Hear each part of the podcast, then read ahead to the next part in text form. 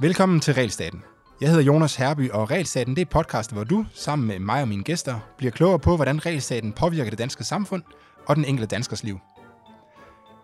Hvad er en rigsretssag, og hvad skal der til for, at den kan blive rejst?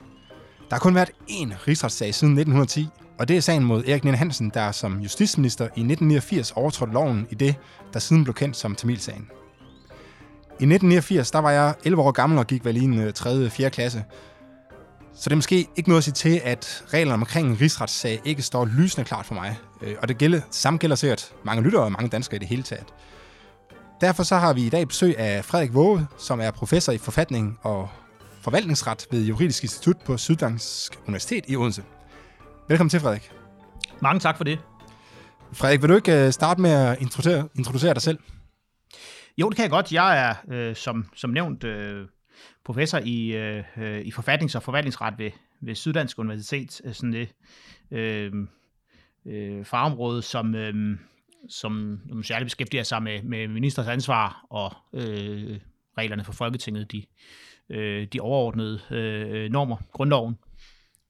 Ja, og skal jeg sige, at vi fandt lige ud af, at vi er næsten præcis lige gamle, og det betyder faktisk også, at du er egentlig også en novice inden for rigsret. Det må man nok sige. Bortset fra, at du så har læst en masse om det, ikke? Men du har ikke, sådan i praksis har du ikke rigtig oplevet det før. Så hvad tænker du, er det sådan en rigtig spændende tid, man går ind i som juraprofessor?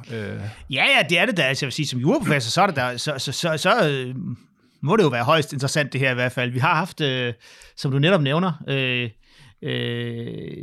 i alt kun haft 5 rigsretssager før det her, og de ligger de andre, de ligger tilbage i 1800-tallet. Så var der som nævnt en i 1910, og så rigsretssagen mod Erik Ninn-Hansen, som jo starter med et forløb, Tamilsagen, og ender med en dom i 1995. Og så faktisk også til allersidst endnu en dom omkring rigsretten fra den europæiske menneskerettighedsdomstol i Strasbourg i 1999, som sådan set blåstemte ordningen og fastlægger, at det var ikke i strid med retten til retfærdig rettergang, at man har et rigsretssystem. Så det er noget tid siden, og jeg ved ikke, hvornår vi kan forvente at få en rigsretssag igen. Medmindre måske, at den her instrukssag inspirerer til, at man også vil forsøge at gå videre i forhold til den minksag, som er under undersøgelse nu, men det er jo, det er vi jo på et meget tidligt stadie. Ja, det må man sige. Kan du lige, det der i 99, var det noget, der blev afledt af Erik Ninn-Hansens sag? Det er ikke noget, jeg sådan kender noget til? Nej, det var sådan, at da Erik Ninn-Hansens sag kørte, der var der fra start af diskussion om, hvorvidt at den her sammensætning, man har i rigsretten, som jo består af højesteretsdommere og så medlemmer, der udpegede Folketinget. Der var på det tidspunkt en diskussion om, hvorvidt det egentlig harmonerede med principperne omkring retfærdig rettergang, som er fastlagt i den europæiske menneskerettighedskonventions artikel 6. Og på det her tidspunkt i midten af 90'erne, der var der meget stor fokus på menneskerettighedskonventionen. Det er der sådan set stadigvæk, men der var der måske endnu mere, man var meget opmærksom på det tidspunkt, man havde lige fået den europæiske menneskerettighedskonvention inkorporeret i dansk lov, og man ændrede på mange måder dansk lovgivning for at sikre harmoni. Der kom en større fokus fra højesterets side på at overholde menneskerettighederne, og det var en naturlig forlængelse af det, at man også ønskede at få testet om den her nye retssags, eller det var ikke ny, men altså den her første retssag i 80 år, om den var i overensstemmelse med internationale normer for procesførelse. Og det står man sådan set kort sagt fast ved Menneskerettighedsdomstolen i Strasbourg, at det var den, og man havde også allerede taget stilling til spørgsmålet under rigsrettens behandling, den europæiske menneskerettighedskonvention, at man ikke havde ned i strid med den. Okay, og var det, altså hvem førte, var det Ninn-Hansen, der førte den sag, eller hvad? Ja, den sagen hedder Ninn-Hansen mod Danmark, og starter altså op på baggrund af rigsrettens dom, som jo ikke kunne ankes nogen steder hen, rigsrettens dom, som kom i 1995.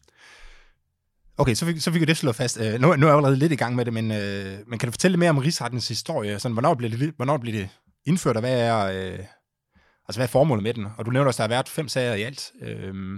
Men kan du lige prøve at klæde os lidt på i forhold til det historiske? Jo, helt sikkert. Rigsretsinstitutionen kommer ind med juli-grundloven af 1849. Der er man i den situation, at man har ikke før haft et kontrolsystem med statsmagten. Det kommer ind med grundloven. Og der søger man ud i verden for at finde inspiration til, hvordan skal man stille ministrene, de nye ministre, der bliver indført, ministerialsystemet bliver indført, hvordan skal man stille ministrene til ansvar for deres handlinger?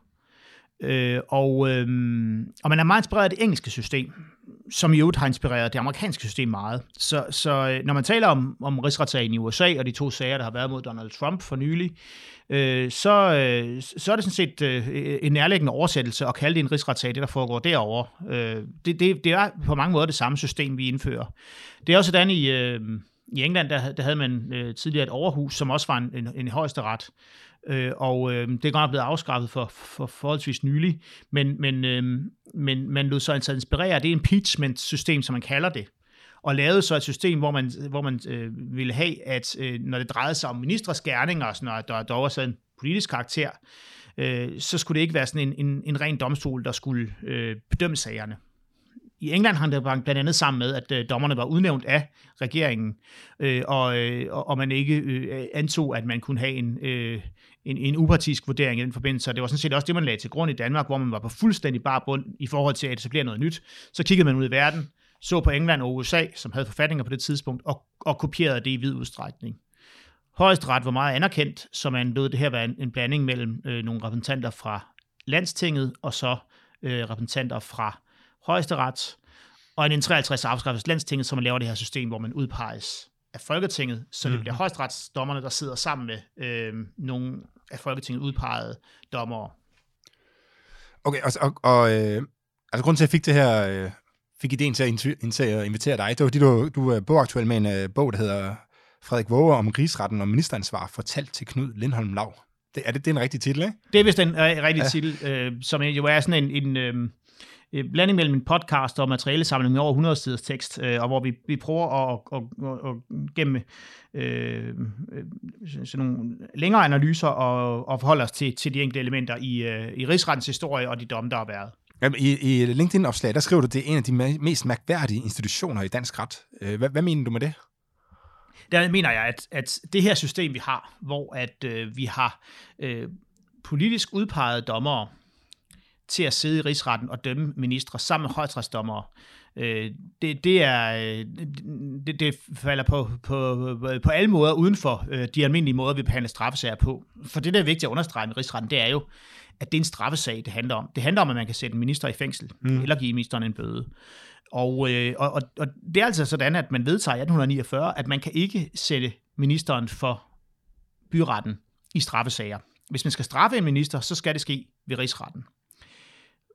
Der er en væsentlig forskel til impeachment-systemet i USA i forhold til sanktionerne, fordi i Danmark, der handler det om, at man ikke vil have, at de almindelige domstole skal straffe ministre. Du skal ikke gå i byretten og sende Inger Støjberg for byretten. I USA, i hvert fald i USA, som har bibevaret systemet nu, rigsretssystemet eksisterer ikke længere i England i den her form, men i USA, der fører man rigsretssager for at afskedige folk fra deres embede. Så det var med henblik på at forhindre, at Donald Trump kunne stille op igen, at demokraterne forsøgte at få en rigsretssag igennem derovre. Det var ikke med henblik på at straffe Donald Trump for en lovovertrædelse. Og det er en meget væsentlig forskel, fordi man kan ikke fjerne en minister i Danmark ved hjælp af rigsretten. Det er ikke det, man bruger rigsretten til. Man bruger den simpelthen bare til den funktion, som byretten har i dag, eller landsret, højesteret og virkeligheden også jo har i dag, til at straffe ministre.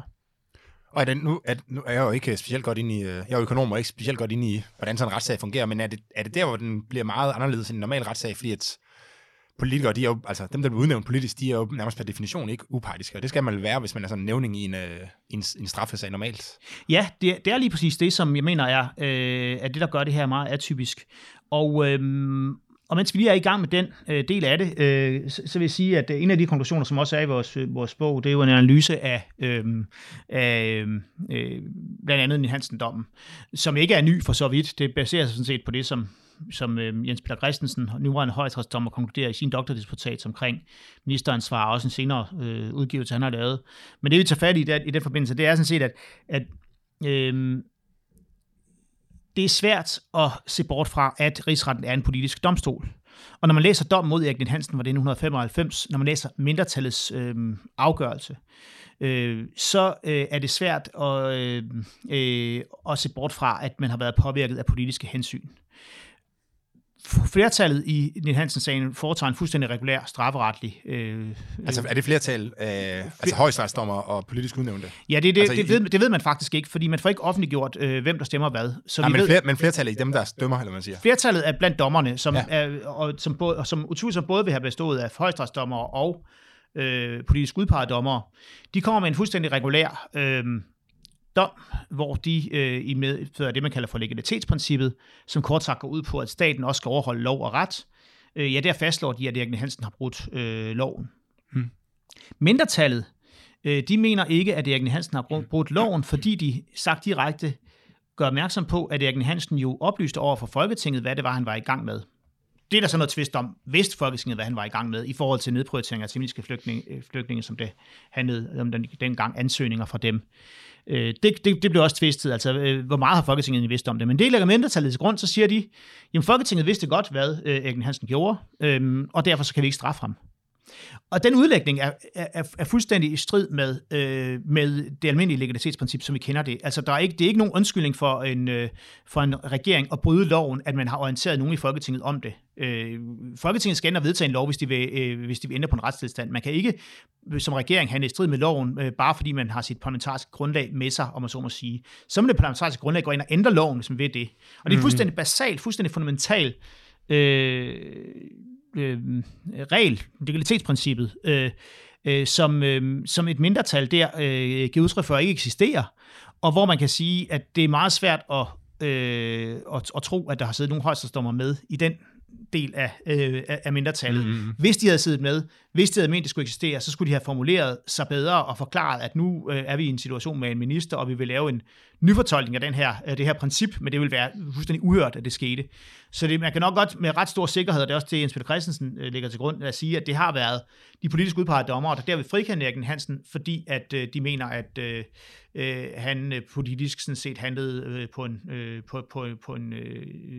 rigtig måde, og der til sidesæt lovgivningen. Så det lyder lidt ligesom altså ved civil ulydighed eller sådan noget. Selvom man oplyser om og siger, at nu har jeg tænkt mig at bygge mit toilet med mindre benplads, end loven foreskriver, så kan man egentlig stadigvæk blive straffet for det, selvom man har oplyst Gud og hver mand om det, ikke? Jo, altså det er et helt grundlæggende princip, at det eneste, som kan vil kunne redde ind i den situation, vil så være, at man vedtager en lov, eventuelt der med tilbagevirkende kraft retter op på det her, men man kan ikke basere en retsstat på, at man kan bryde loven, blot fordi man orienterer nogen i Folketinget om, at man er i gang med at gøre det. Nu ved jeg ikke, kan du snakke om Inger Støjberg og minksager og sådan noget? Du selv, ja, det kan du godt. Okay, fordi når jeg hører dig fortælle det der, så er det meget, meget svært at se, at Inger Støjberg, selvom hun har prøvet at fortælle, at det var det rigtige at gøre, og vi var alle sammen enige om det, eller der var flertal for, at man skulle gøre det, men loven var jo stadigvæk anderledes. Så det er lidt svært, i hvert fald for mig som novice, at se, at hun ikke har et problem her. Ja, det vil sige, det der, noget af det, der er tankevækkende netop i den diskussion omkring Støjberg, er, at Folketingets flertal i forbindelse med opstarten af rigsretssagen mod Støjberg kommer med en betænkning, hvor de tilkendegiver, at det var politisk rigtigt, det som Inger Støjberg gjorde. Nu er det Folketinget, der bestemmer, og Folketingets flertal, der bestemmer, der skal rejses en rigsretssag. Og så kan man også diskutere, hvor meget skal man lægge i, at de kommer med en politisk udmelding om, at det var rigtigt, hvad hun gjorde. Og det, der er vigtigt at slå fast her, det er i hvert fald, at det, at et folketingsflertal mener, at det var politisk rigtigt, det hun gjorde, det kan ikke føre til, uanset vi har den dom fra mindretallets udtalelse i Tamilsagen, så kan det ikke i Støjberg-sagen føre til, at hun bliver frikendt, fordi hun orienterede Folketinget om, hvad der skete.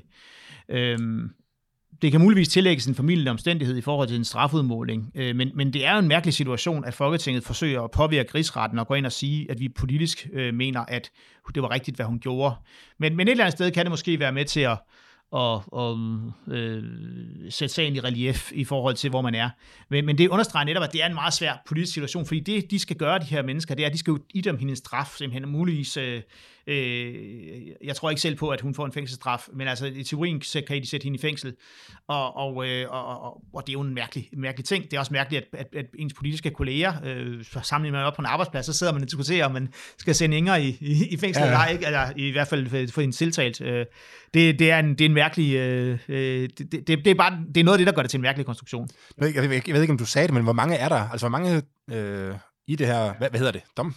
Hvad hedder dem, der bestemmer? Ja, dommer. Hvor mange dommer der er i Rigsretten? Hvor mange dommer? Okay, hvor mange kommer fra Højesteret? Hvor mange udgangspunktet er, at der kommer 15 fra Højesteret, og så 15, der er udpeget af Folketinget.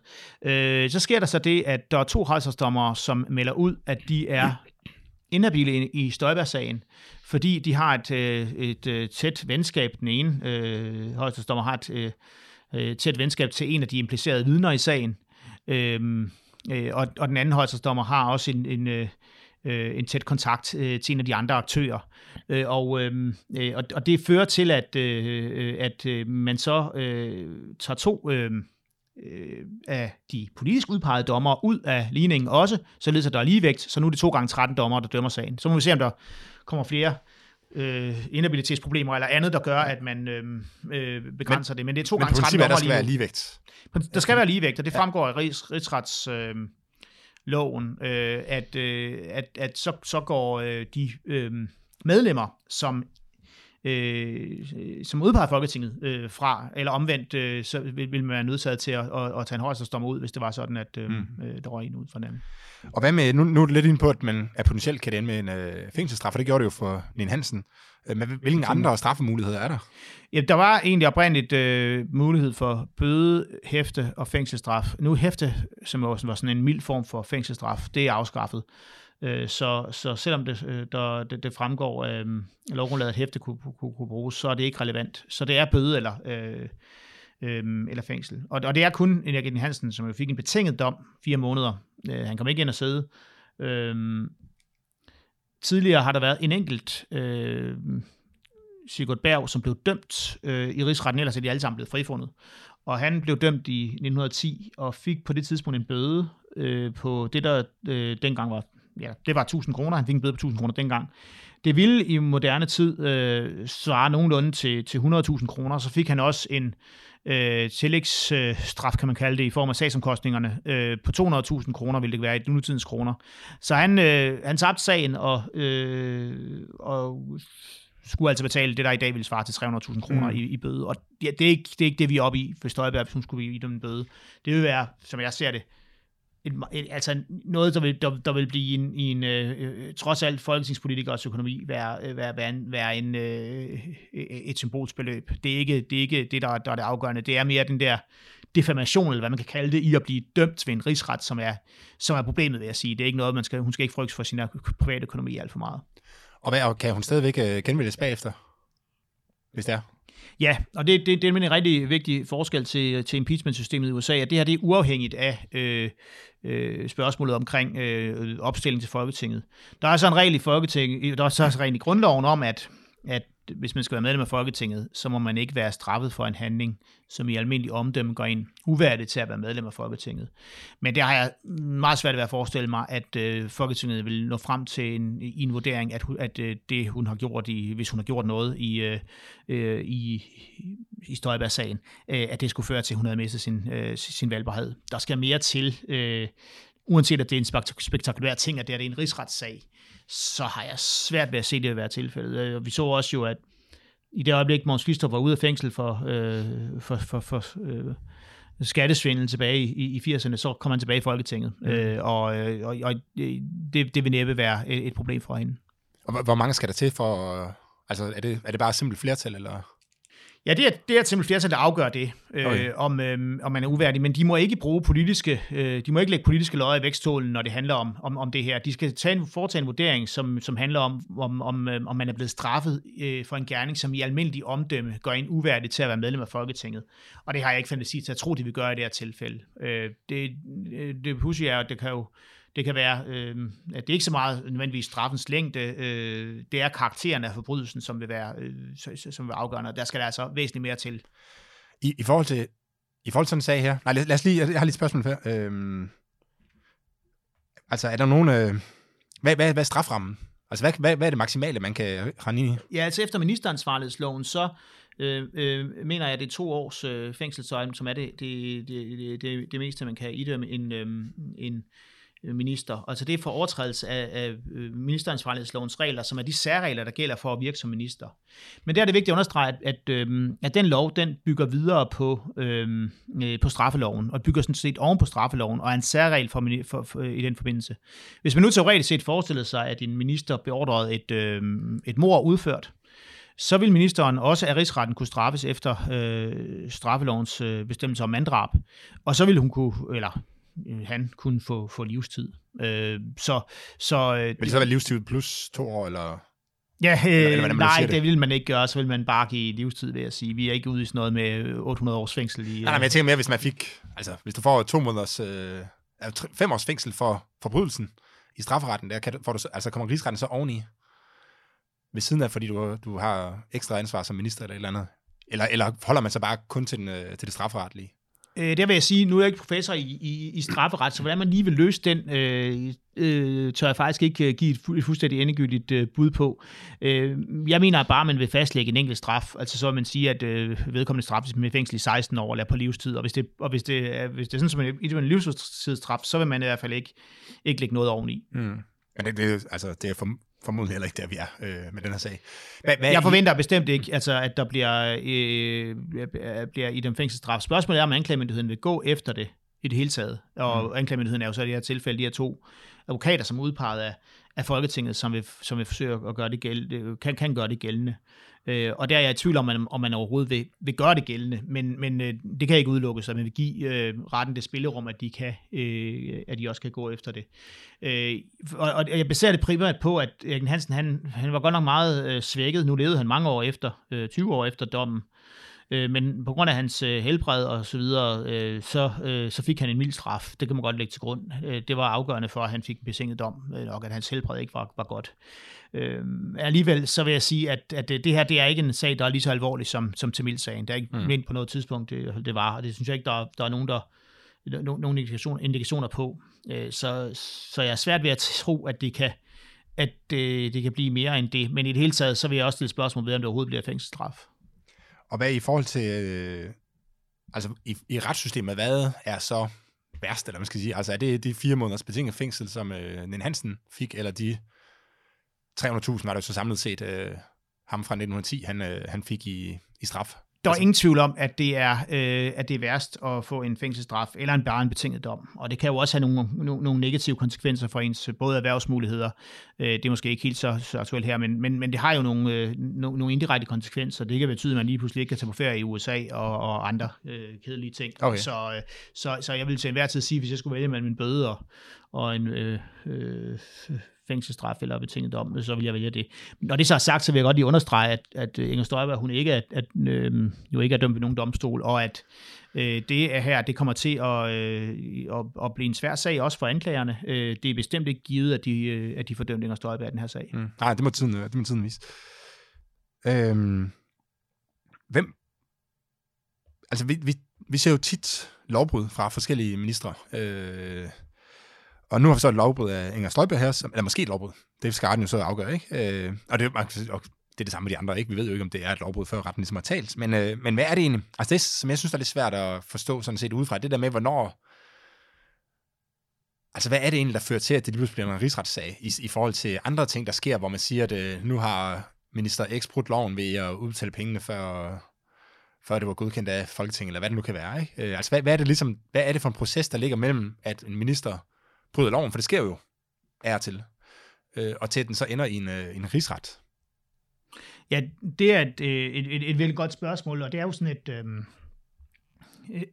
det er et samspil mellem politik og jura, det her. Vi kan tage et eksempel. Poul Nyrup Rasmussen er statsminister, og orienterer ikke udenrigspolitisk nævn om, at han vil iværksætte nogle sanktioner mod Østrig på grund af Jörg Haider, der i 1999 bakkede op om en regering, der førte til nogle diplomatiske sanktioner. Der bryder Poul Nyrup Rasmussen grundloven, og i princippet kan man sige, at han bryder også ministeransvarlighedsloven, eller det gør han. Det er der sådan set enighed om. Men det er ikke noget, man vælger at forfølge. Han har et politisk flertal i ryggen, og man vælger ikke politisk at forfølge det. Man kan sige, at det her rigsretssystem, det havde endnu større eksistensberettigelse, før vi fik parlamentarismen i 1901. Det er helt afgørende faktisk for at forstå rigsretssystemet og dets placering i dansk ret, at vi i 1901 fik parlamentarisme, som jo kort sagt går ud på, at en minister ikke må have et folketingsflertal imod sig. Det er det, der gør, at vi i virkeligheden i dag lever i sådan en evig valgkamp, hvor at man jo kan vælte en minister i det øjeblik, man har folketingsflertal imod vedkommende. Man kan ikke vælte den amerikanske præsident for eksempel. Det er den eneste mulighed, rigsretten, og der spiller den på mange måder derfor en større rolle. Pointen her er, at hvis man er minister, kommer ud i en eller anden skandalesag, som vi så det med... Morten Bødskov i Christiania-sagen, hvor han får en opringning fra Pernille Skipper fra Enhedslisten om, at nu skal han altså træde tilbage, for ellers så stiller vi et mistillidsvotum. Eller som vi så det ved Eva Kjær Hansen, som havde den her sag, hun faldt i unåde med, før, dengang der var en venstre mindretalsregering med Lars Løkke, før han fik Liberal Alliance og Konservative ind i regeringen, så var det, at de blå partier valgte at vælte Eva Kjær Hansen sammen med de røde partier, på baggrund af nogle uregelmæssigheder, som også godt ville kunne henhøre under ministeransvarlighedsloven i virkeligheden. Det var noget med at tale sandt eller usandt over Folketinget. Jeg skal stadig kunne sige, om hun var blevet dømt i en rigsret, hvis man endelig havde taget den til den konsekvens. Men pointen her er bare, at her får det en konsekvens for de her ministre, at de bliver tvunget til at gå af. Spørgsmålet er, hvis det var sådan, at man havde afsløret det her tilbage under Lars Løkke-regeringen, og man så havde tvunget Inger Støjberg til at gå af på baggrund af det her, ville det så have været basis for en rigsretssag overhovedet? Og er det ikke bare fordi, hun er så uheldig, er der jo nogen, der siger, at der er kommet en ny regering, de vælger at nedsætte en undersøgelseskommission, de undersøger hende, og når så frem til, at der er noget, der er galt her, det skal hun straffes for, fordi ellers kan hun jo ikke få nogen sanktioner, hun er gået af som minister. Mm-hmm.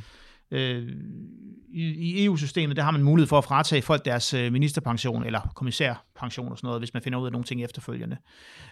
I Danmark så er det ikke en mulighed, man har efter ministeransvarlighedsloven som sådan.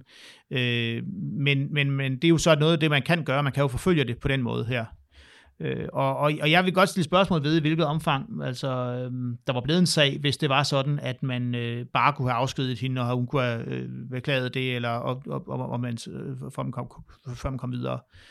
Når det så er sagt, så sker der nogle brud på de forvaltningsretlige regler, og der bliver det undersøgt af en kommission, nogle meget dygtige jurister, og de er nok frem til den konklusion, at de mener, at hun har brudt loven, og så er det jo lidt svært at bare sidde der overhørigt. Altså, hvor er vi henne i en retsstat, hvis sådan noget bare skal basere? Men det er bare på den anden side jo også, det var bare sjældent, at vi får den der næsten entydige undersøgelseskommission med vidner og det hele. For det gennemført. Og derfor så bliver det nogle gange sådan lidt tilfældigt om den skandale, som man har, som har indbefattet misinformation af Folketinget eller andre lovbrud, om den fører til en rigsretssag, eller om den bare fører til, at minister bliver fyret af et folketingsflertal. Mm. Jeg tror, jeg forstår det som problem. Altså på en eller anden måde bliver den trukket ud til et sted, hvor man ligesom står og siger, så nu er nok nødt til at gøre et eller andet for ligesom at vise, at man skal jo faktisk overholde loven her, ikke? Altså jeg vil i hvert fald sige, at man nedsatte Instrukskommissionen, og alt afhængig af, hvordan deres konklusion var blevet, altså det var det afgørende for, om det kom en rigsretssag eller ej. Men de var bare så klare i deres mæle, de var så... de tilsidesatte for eksempel fuldstændig Inger Støjbergs eget forsvar om, at hun havde et ministergodkendt notat, som påpegede, at man skulle overholde reglerne.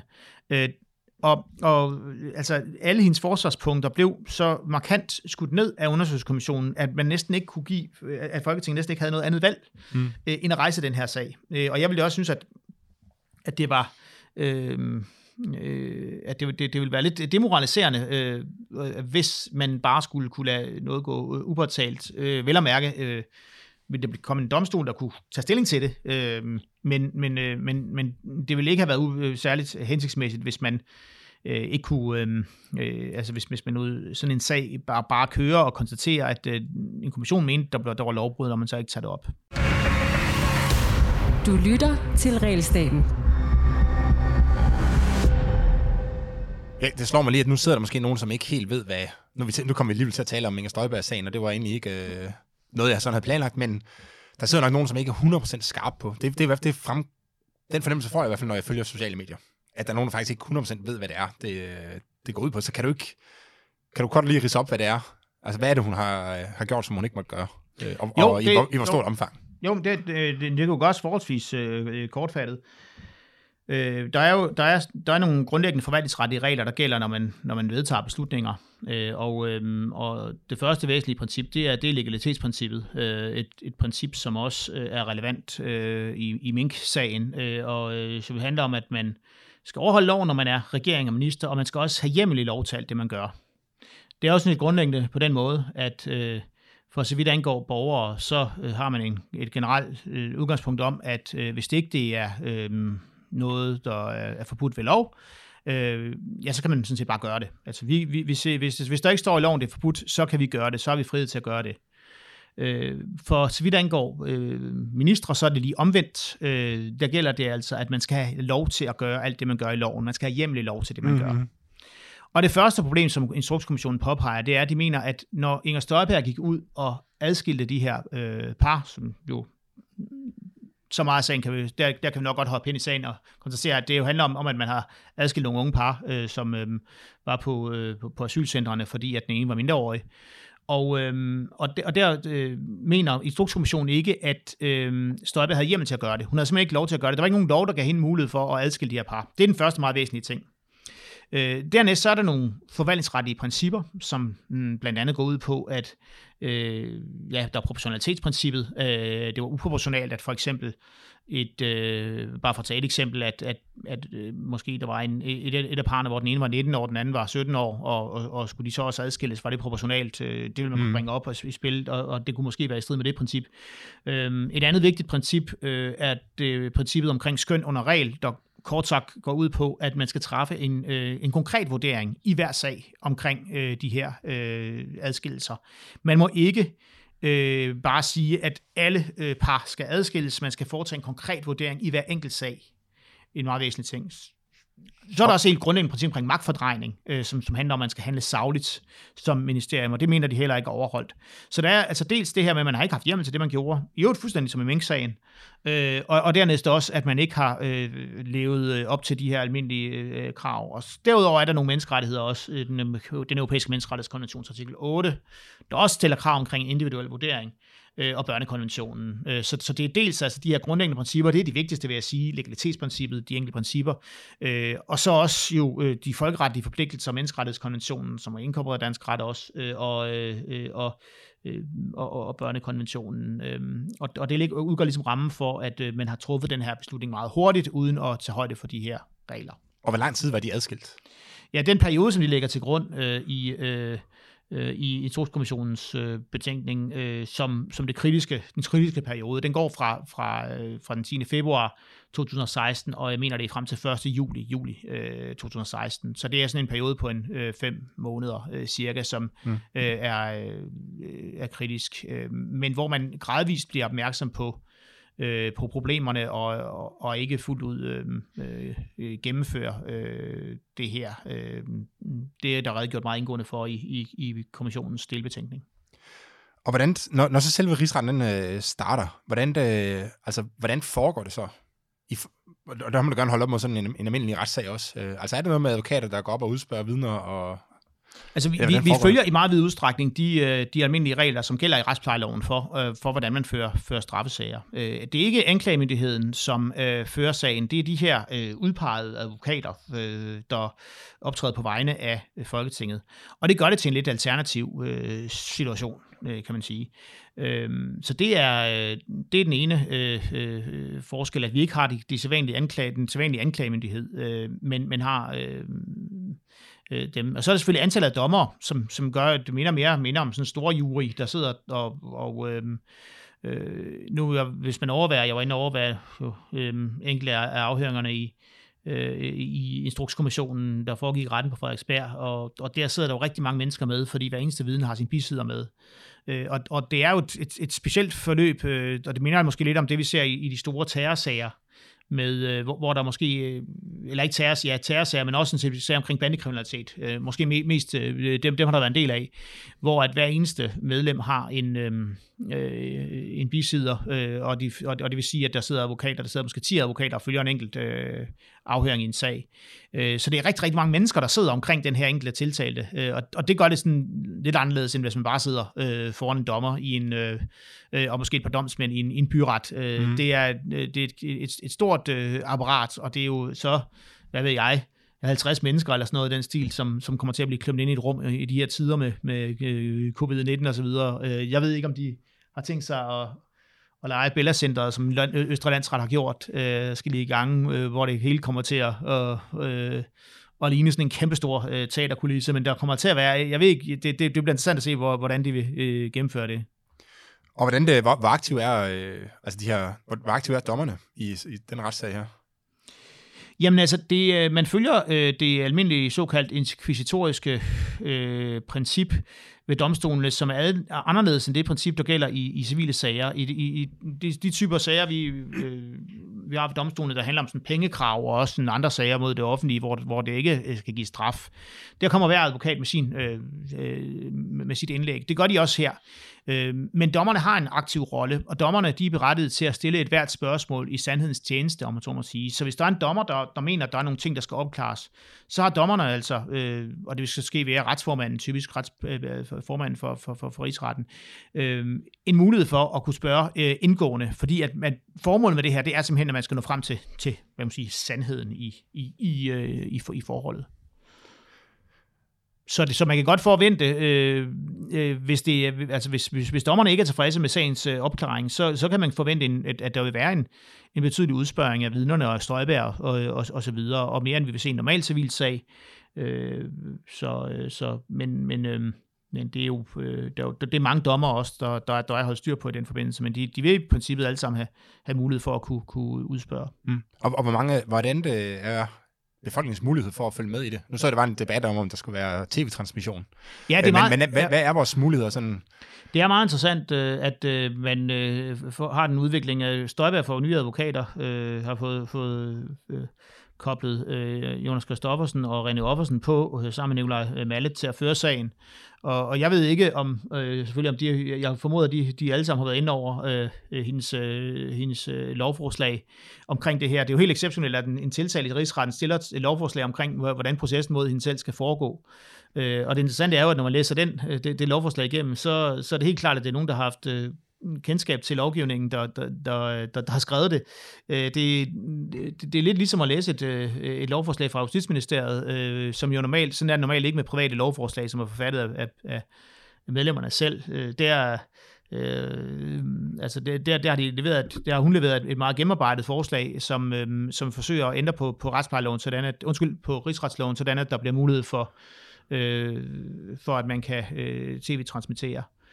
Og der er nogle problematikker omkring det, at der jo er en sag, der er opstartet, og at det måske ikke er så hensigtsmæssigt, at Folketinget de blander sig i en opstartet retssag. Mm. På den anden side, så vil jeg ikke sige, at det er strid med grundloven at gøre. Men jeg synes godt, de kan gennemføre det, hvis Folketinget flertal ønsker det. Men det er der vist ikke noget, der tyder på nu, at der er flertal for. Det blaffer lidt i vinden i hvert fald i øjeblikket. Og hvad med advokatens rolle i forsvarerne? Deres... Det gælder måske, er det samme rolle som i en rigtig retssag, at deres, man kan sige, de skal egentlig ikke så meget tage stilling til, om de tror, hun er skyldig eller ej, men bare føre en så god sag for hende, som overhovedet muligt. Eller? Ja, lige præcis. Det er en fuldstændig klassisk forsvarerrolle, de har, og man skal huske på, at hun kan blive dømt straf i form af fængsel, og det er et ensidigt forsvar, hun har fuldstændig efter bogen, som også... skal leve op til de almindelige principper, der er, ikke bare i dansk ret, men også i europæiske menneskerettighedskonvention artikel 6 omkring retfærdig rettergang. Og det, så hun kommer til at have forsvarer, som har det ene formål at beskytte hendes sag. I forhold til de ting, du er inde på sådan nogle ting med, der er jo nogle af de her ting, som hvor en folketingsmedlem lige pludselig skal tage stilling til nogle ting, som der ikke er nogen, der tager stilling til i meget, meget lang tid. Altså ringer folketingsmedlemmer så til sådan nogen som dig og spørger, hvad er egentlig op og ned her? Hvordan finder de ud af, hvad det er det rigtige at gøre? For det er jo lidt kompliceret, og ikke noget, som man sådan er vant til at skulle tage stilling til, når du sagde det her med, at de skulle... Der var en situation, hvor de skulle sørge for, at det var en... Altså, at de ikke blandede politik ind i det, men skulle tage sådan noget. Det var den der med, at man kunne få lov til at så blive i Folketinget, hvis man blev valgt, ja. Og man var værdig til at være i Folketinget. Hvordan finder de ud af, hvordan de skal forholde sig til sådan en sag der? Altså, jeg vil sige, at Folketinget har jo et sekretariat, hvor at de tager stilling til nogle problematikker. Jeg kan godt blive ringet op af et folketingsmedlem nogle gange med et specifikt spørgsmål, men hvis det kommer op på partiniveau, så vil de, og vi er der, så kan vi, altså så vil de kunne støtte sig til i nogen grad i hvert fald folketingssekretariat, der har jurister også ansat. Og de kan også spørge statsministeriet, jurister og justitsministeriet først fremmest omkring rådgivning her. Så Folketingets politikere altså kan jo spørge justitsministeren om vedkommendes holdning til spørgsmålene, og det vil typisk være på den måde, det bliver afklaret på, hvis det er sådan nogle mere overordnede problematikker. Men det her med almindeligt omdømme, der vil man kunne få oplyst rammerne for det, og rammerne er sådan set det, at altså, hvis det handler bare om det, at de skal vurdere, hvis hun skulle blive dømt, kan hun så sidde i Folketinget igen fremover. Og rammerne er, at det er Folketingets beslutning. De må bare ikke lade sig styre af usaglige hensyn, så det må ikke være partipolitik, der gør, at man dømmer Støjberg ude. Det skal simpelthen være, fordi man mener, at hun i almindelig omdømme ikke vil være værdig til at sidde i Folketinget, hvis det var det, den problematik, der skulle komme op. Og igen, i det scenarie her har jeg meget svært ved at se, at det skulle lade sig gøre selv, hvis hun må blive dømt i sagen. Okay, så der kører en anden retssag, som er lidt større og lidt mere cirkusagtig, eller hvad ved jeg, i hvert fald større setup end normal retssag, men principperne lyder som om, det er princippet, altså det er det samme. Altså ja, forsvarsadvokaterne har en rolle, og anklagerne har en anden rolle, og så er der nogle dommere, som dog adskiller sig lidt ved, at de blander sig måske lidt mere i selve... udspørgningen af vidner og sådan noget, men det er ligesom den måde, det kører på.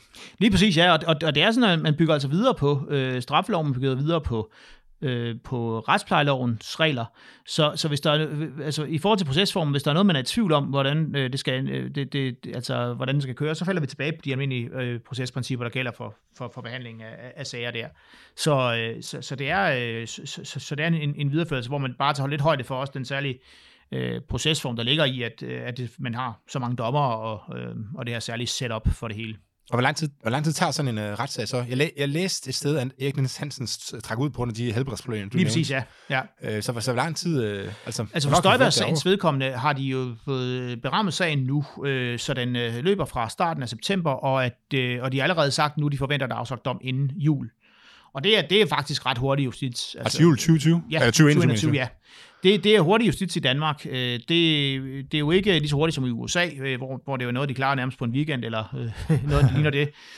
Men det er ganske bemærkelsesværdigt, nu, at man ligesom får det ud af verden så hurtigt. For selv straffesager er jo vant til at køre langsomt. Men det er selvfølgelig ikke så at vide, om der kunne komme ting op, som trækker sagen ud. Men der er nok et vist ønske om at koncentrere det her, for det her overstået trods alt også. Og der er ikke nogen appelmuligheder bagefter, så det er sådan bare en periode i efteråret, som sådan rent statsretligt bliver interessant for os i retsvidenskab i hvert fald, fordi vi har den her første sag i så mange år. Og hvor tit mødes de så? Altså hvor meget de folketingsmedlemmer? Eller er det folketingsmedlemmer? Du sagde, de er politisk udpeget. De er politisk udpeget. De må ikke være medlemmer af Folketinget. De er udpeget af Folketinget.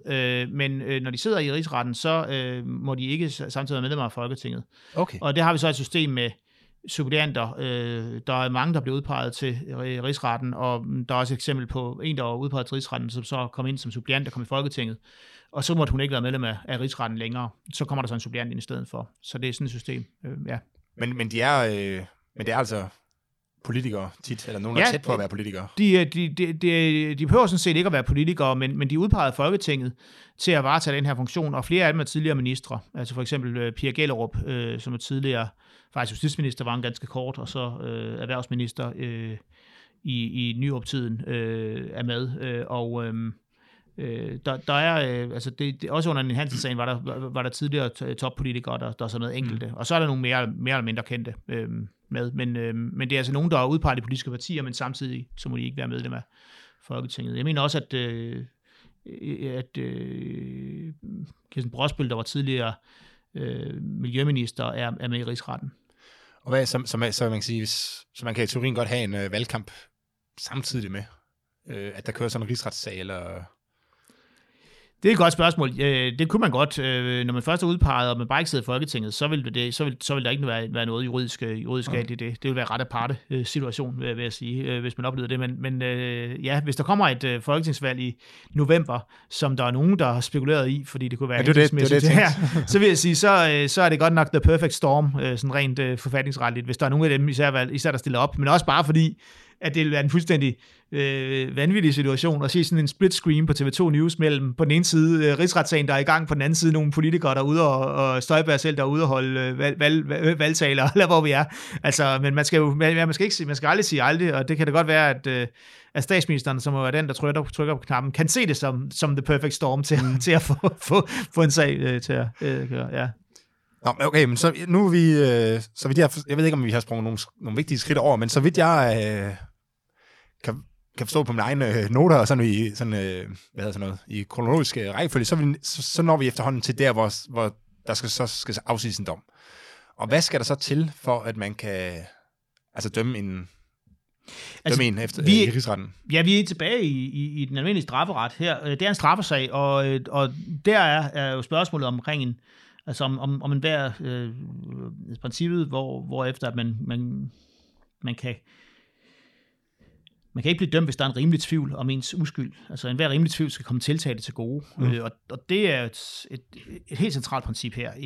Især fordi, at man jo skal understrege, at den udmelding, der er kommet fra Instrukskommissionen i deres delbetænkning, det jo ikke er nogen dom. Og det er navnlig ikke nogen dom, fordi for det første, så må de ikke afsige dom, når de er nedsat på den måde, de er. Det vil være i strid med grundloven, fordi der er ikke tale om en særdomstol. Så selvom de kommer meget langt i retning af at konkludere noget, så er det ikke en dom, og det var også det, der var den formelle begrundelse for, at man fik 2 advokater ind over fra de 2, der endte med at blive anklagere, til at komme med deres vurdering af det, at sætte ligesom 2 streger under facis og sige, at de mener, at kommissionens betænkning, den gør, hun kan dømmes. Men det er ikke nogen dom, og det er det blandt andet ikke, fordi Instrukskommissionen jo ikke har hørt på hendes forsvarstale. Det eneste, Instrukskommissionen har gjort, det er, at de har afhørt hende som vidne. Og så har hun selvfølgelig kommet med nogle forklaringer på, hvordan hun ser på sagen som vidne. Men der er ikke nogen, der har talt hendes sag. Der er ikke nogen, der har fremlagt hendes standpunkter. Vi ved så ret meget, hvad hendes sag kommer til at handle om, på baggrund af det, der er blevet sagt, og hun har haft sine bisider med også, der er brudt ind undervejs i vidneafhøringerne for at præcisere noget. Men man har jo ikke set det her som en topartsproces, hvor man også har fået hendes forsvar. Og det er selvfølgelig det, der bliver interessant at følge. Der kan komme nye ting op, der kan komme nye vidner, der kan komme nye dokumenter. Og så bliver der afsagt dom. Ja. På baggrund af, at man så føler, at det er uden rimelig tvivl af, hvad du nu sagde. Og så skal der udmåles en straf, og hvordan det foregår. Hvem udmåler straffen der? Er det dommerne? Det er også dommerne derude. Ja, strafudmålingen er også rigsrettens opgave, så det kommer i samme ombæring, og det er efter rigsretsloven. Så det er der er spørgsmål omkring sanktionering jo. For det første, at anklagerne, de Folketinget udpegede anklager her, de kommer med et oplæg til, hvad det er for en straframme, som der skal være. Og så bliver der afsagt en eller anden dom. Skyldig eller uskyldig, og hvis det er skyldig, så hvad straffen så er. Og så det næste er vel, det er også kommet til at tænke på, det er så, kan det komme til at påvirke fremtiden? Altså nu, du sagde, at Ninn-Hansen var langt mere alvorlig end Støjbergs sag her. Og hvis man har fået 300.000 kroner i bøde, det lyder også ret alvorligt. Nu ved jeg ikke, hvor Støjberg så overhovedet kan indhente, men kan det komme til at skabe sådan en ny præcedens, eller en ny fornemmelse for, hvornår man egentlig rejser rigsretssager i Folketinget? Altså nu, det er jo svært ikke at så komme til at tænke på den her minkskandalen, der har været, hvor alle har jo råbt rigsretssager. Det kom til at køre samtidig, så medierne var jo også fyldt med ting, der sagde, at vil nogen nu stemme for, at Inger Støjberg skulle få en rigsret, fordi så kunne de senere argumentere for, at det skulle Mette Frederiksen også, eller hvordan? Ja. Altså, kan det her komme til på en eller anden måde, og så påvirke Folketinget sådan fremadrettet, tror du? Ja, for det første kan man jo sige, at Jakob Ellemann Jensen, Venstres formand, var ude og i forbindelse med, at han meldte ud, at Venstre ville, i hvert fald om selv, ville støtte en rigsretssag mod Støjberg, at der ikke skulle være nogen handel med statsministeren om, at nu freder I Støjberg, og så freder vi Mette Frederiksen i virkeligheden her. Det særlige ved Mink-sagen er jo, at der er erkendt, at der er et lovbrud, eller en tilsidesættelse af legalitetsprincippet, som er fuldt ud på linje med lov. Altså, der er ikke nogen tvivl om, at regeringen handlede ulovligt i Mink-sagen.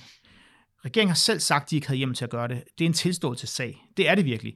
Og det er derfor, man er nødt til selvfølgelig at gå ind og overveje, altså når det nu er, det er ikke en løs beskyldning, det her, af politisk karakter. Det er simpelthen notorisk slået fast af regeringen selv i hvert fald, at de er den opfattelse, at man brød legalitetsprincippet. Og der er også en minister, der trådte tilbage. Og der var en minister, der trådte tilbage, og det var så af parlamentariske grunde, kan man sige. Det var jo på linje med de andre ministre, vi har set tidligere. Så bliver der nedsat en kommission, der skal undersøge det her, og den kommissions konklusioner vil jo blive nærlæst. Og på en måde, så kunne man jo godt ønske sig, at for det første, vi ikke havde et så tungt system med rigsretten, hvor der er så mange dommer, og det kører på den her måde. Men for vi har ikke nogen særlig gode sanktionsmuligheder i forhold til de fejl, der bliver begået. Og man kan jo godt sige, jamen altså, det bør have nogle konsekvenser, hvis man bryder loven, uanset om man er en regering, og ikke nødvendigvis måske så alvorlige konsekvenser, som det er, at man får en betinget straffedom. Men vores system er bare på den her måde, at det er de rammer, der er for myndighedsudøvelsen. Og der vil jeg sige, afhængig af, hvad Mink-sagen den ender ud med, hvad granskningskommissionen, som skulle starte her i april måned, forstår jeg, hvad de kommer med af konklusion, det skal de gøre inden for et år. Så vil det være relevant at diskutere, om der skal rejses en rigsretssag. Men det er jo vigtigt at understrege, det er et politisk spørgsmål, det er det, der gør den her form for domstol så specielt, at det er den her sammenblanding mellem jura og politik, som jo betyder, at det er jo, der skal flertal til for at rejse en sag. Mm. Altså jeg tror, at jeg sidder lidt med sådan en fornemmelse, hvor man godt kunne ønske sig, at der var sådan en, altså lidt ligesom hvis vi bliver fanget i en fartkammerat, så får vi en bøde, så siger vi, det var træls, jeg ikke lige var opmærksom på farten, sure penge at komme af med, betaler bøden, livet går videre, og man ligesom får en næse, eller hvad man skal kalde det, ikke? Ja. Og man sidder jo lidt og har sådan samme, eller jeg har sådan en fornemmelse af, at det ville være rart, hvis det også var sådan for ministerne, ikke? Så sagde, du har brudt loven, nu får du lige en, du har ikke, det er hvad der kan ske. Mm. Du får en bøde på 10.000 kroner, eller hvad man nu synes, der ligesom er fair. Og det kører nærmest bare per automatik, med nogen, der ligesom holder øje med ministeriet, og så, eller ministerne, og så er der egentlig ikke. Og så behøver man ikke at rejse nogle store rigsretssager, med mindre det, når man siger, at det her det altså var så alvorligt, så en bøde på 10.000 kroner ikke ligesom rækker. Men det kan man ikke, og hvad kræver det egentlig, hvis man skulle komme dertil? Altså, det vil kræve en ændring af grundloven. Okay. Og hvad vi er ude i, det billede, du tager, der er sådan set meget godt. Det er meget illustrativt for, hvordan situationen er i England i dag. På trods af, det var England, der var hele inspirationen til vores rigsretssystem, så er det sådan i dag, at der kan man behandle sager mod ministre ved de almindelige domstole. Og på mange måder er jeg helt enig i det synspunkt der. Og jeg tror ikke personligt på, at rigsretssystemet det overlever den næste grundlovsrevision. Altså, der er ikke stor opbakning til det. Måske skal man bare så også komme lidt ud over den der, altså det her med, at nu er det så sjældent, det sker, men at betragte det som en så stor katastrofe, både for Inger Støjberg personligt og for regeringen, hvis der skulle komme en rigsretssag ud af Mink-sagen. og så sige, at det er jo et instrument, man bruger, og det er alvorligt, fordi nu så vi Erik Ninn-Hansen som den første, fik en betinget dom, men tidligere er det altså blevet frikendt alle sammen, og der var en, der fik en bøde, og altså, at man ligesom kom ud over, at der skulle være så meget, igen, defamation over at blive tiltalt ved en rigsret. Det er bare svært, når der er så mange, der er involverede parter. Hvis det nu var bare en enkelt lille tjenestemandsdomstol, som afgjorde det, ville ikke være helt så dramatisk. Men der er det gode ved det her er alligevel, vil jeg sige, at der har været nogle problemsager i forvaltningen, og det er bekymrende på mange måder, det man ser i Mink-sagen, og også i Støjberg-sagen selvfølgelig. Hvis Støjberg-sagen her kan, altså i forhold til embedsmænds optræden, og det er vigtigt for embedsværket, man får nogle rettesnore for, hvordan man skal agere, og vi har nogle pejlemærker at styre efter, selvom vi ligger nummer 1 på Transparency Internationals liste over mindre korrupte lande osv., så har vores retsstat bestemt nogle udfordringer. Og der er det meget godt at have nogle domme, som vi kan henvise til at sige, altså, hvor man kan slå den her afdelingschef i hovedet og så sige, du kan ikke sige, at jeg skal gøre det her, fordi se på Støjberg-sagen og så videre. Altså, det tjener jo bare som nogle eksempler, og det er sådan set ganske nyttigt, og derfor så, jeg ved ikke, om det er alle pengene værd, fordi det bliver dyrt jo også det her at føre sagerne, men sådan er der så mange sager, der er dyre og økonomisk tunge at føre. Og man kan sige, altså, det koster 50 millioner kroner at føre den her erstatningssag omkring irakernes tortur af irakere i det civile system. Så det er dyrt, og det er tungt, og det er omfattende det her. Men det er der så mange sager, der er. Og det er også en meget vigtig del af et retssamfund, ikke? Det er det. Det er det bestemt. Men man kunne godt gøre det også. Mindre tungt og mere hurtigt, og vi har ikke nogen tradition for parlamentariske høringer i dag. Måske kunne man have overstået det store kæmpe kommissionsarbejde med bisidder og alt muligt, ved at have gennemført det her ved en parlamentarisk høring tilbage i 2016 allerede, og så have rettet op på det her, eller kort tid efter, da det blev mere klart, hvad der skete.